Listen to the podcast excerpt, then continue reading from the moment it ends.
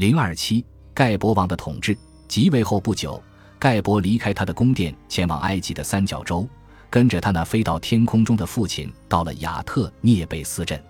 抵达后，盖博询问了当地的情况，要求诸神告诉他拉身上所发生的所有事情，已经发生了的所有战役，以及有关书的所有事情。他们讲述了书对阿波斐斯子嗣的大胜，以取悦盖博。言语中提及这位上一任统治者头上佩戴着的活蛇标。盖博听闻了这件事后，也想像他父亲一样佩戴这样的活蛇标。不幸的是，活蛇标被密封一个箱子里，而箱子藏在皮亚瑞特的某个地方，因此首先需要确定活蛇标所在的位置。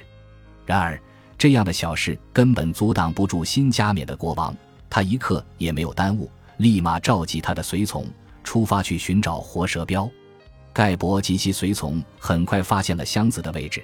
但是当神圣的王探身向前去打开盖子的时候，蛇标从里边跳了出来，吐出一大团火焰攻击他。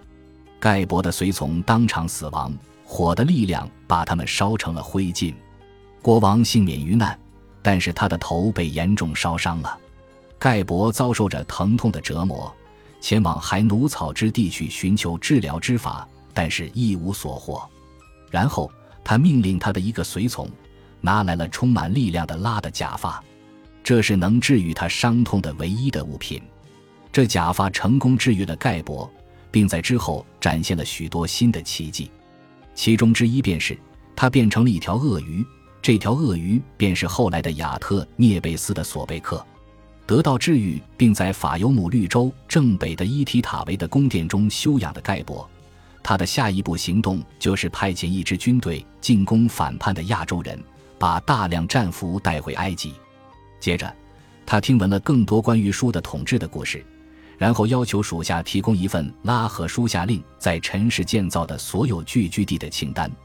大多数地方都被反叛的阿波斐斯的子嗣给摧毁了，因此盖博命令重建这些地方。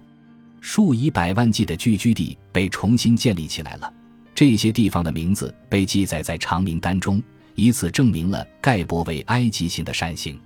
尽管盖博是一个成功的统治者，但是他认为他的儿子奥西里斯会是一位伟大的埃及国王，是一位能够把国家带向繁荣的神明，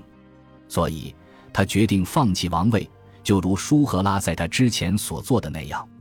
他给了奥西里斯这片土地，连同土地上的水、风、植物和所有的牲畜，所有飞着的、落着的、鱼鳍上的爬虫和沙漠里的鸟兽。这样，奥西里斯当了王，诸神统治的新时代开始了。